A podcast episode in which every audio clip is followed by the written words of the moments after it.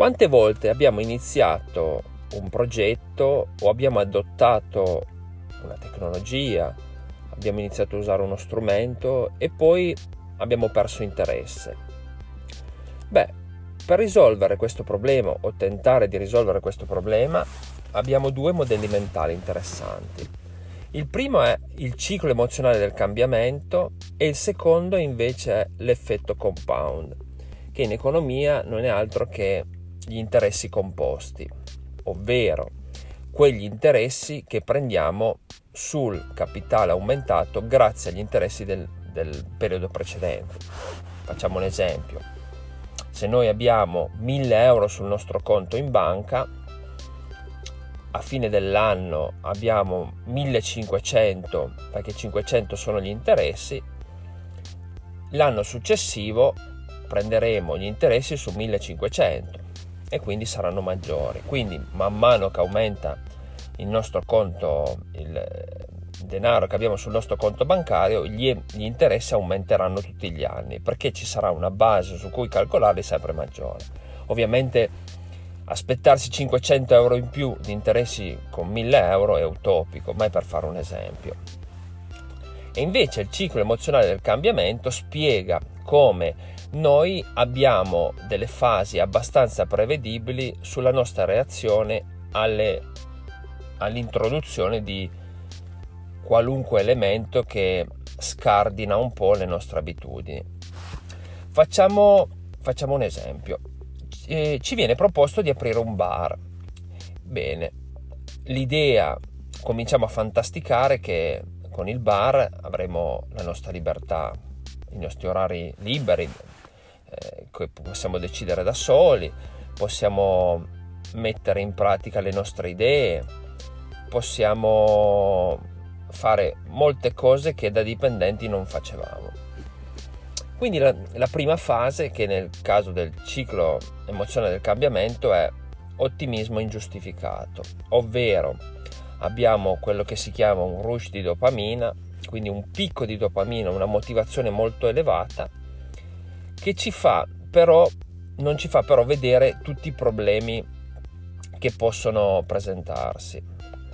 Quindi passiamo appena ci addentriamo nella nostra nuova attività, nel, nella messa in opera della nostra attività, ci accorgiamo che dobbiamo gestire un geometra, dobbiamo gestire un commercialista, dobbiamo gestire un muratore che si prenderà carico del, del cambiamento del locale. Quindi tutte attività che in una fase iniziale non abbiamo tenuto in considerazione e quindi ci rendono particolarmente a disagio. E quindi finiamo in quella fase che nel ciclo emozionale del cambiamento si chiama valle della disperazione. Quindi nella valle di disperazione il 90% delle persone tende ad abbandonare. Ovviamente nel caso magari di un bar o di un'iniziativa molto importante possiamo, ci, ci sforziamo a continuare, però se per esempio adottiamo so, un'applicazione nuova per il telefono per tenere sotto controllo l'economia domestica, beh, in quella fase lì è più facile abbandonare. Però mettiamo che noi siamo nel nostro bar, abbiamo fatto, abbiamo, siamo nel valle della disperazione e quindi cosa succede? Non vediamo niente di positivo, ma solo problemi da gestire che non avevamo preventivato. In quella fase lì cosa bisogna fare? Bisogna introdurre il, l'effetto compound, l'effetto interessi composti e quindi fare un piccolo passo verso la direzione che quindi è verso la direzione ambita, quindi fare ogni giorno qualcosetta per superare questo disagio e quindi andiamo nel pessimismo informato, ovvero siamo consapevoli della difficoltà che dobbiamo affrontare, ma lo vediamo con un altro ottimismo perché questi piccoli passi che facciamo, questo effetto compound, ci permette di superare questa valle della disperazione. E poi una volta che abbiamo fatto un numero sufficiente di passi e vediamo i primi esiti nostre, della nostra attività, allora abbiamo l'ultima fase che è una sorta di supercompensazione dove l'ottimismo è giustificato perché quello che vediamo è effettivamente quello che è una supercompensazione che anche qua un elemento è un ehm, modello mentale che deriva dalla, dalla, dallo sport. Voi pensate quando se fate uno sport vi allenate nella corsa, voi fate un primo sforzo, fate, correte 5 km, cosa succede? Che dopo il giorno successivo andate a, a correre e avete male alle gambe non riuscite neanche a correrne 3. Aspettate un giorno, andate di nuovo a correre, o due giorni, andate di nuovo a correre, ne correte 5 senza difficoltà, anzi molto meglio.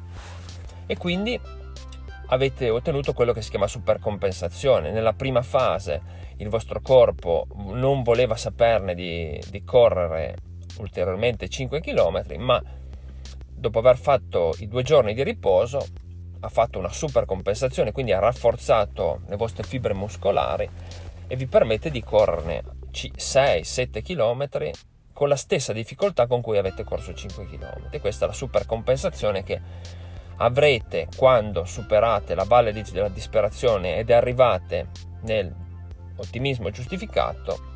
In quel caso lì avete una supercompensazione perché rispetto alla fase iniziale dove c'era quel rush di dopamina che siete estremamente entusiasti del, dell'iniziativa ma eravate incoscienti perché non sapevate in cosa andavate incontro, in questa fase qua, nell'ultima fase invece siete migliorati molto perché avete acquisito nuove conoscenze e quindi siete migliorati e avete super compensato una condizione iniziale con qualcosa di meglio.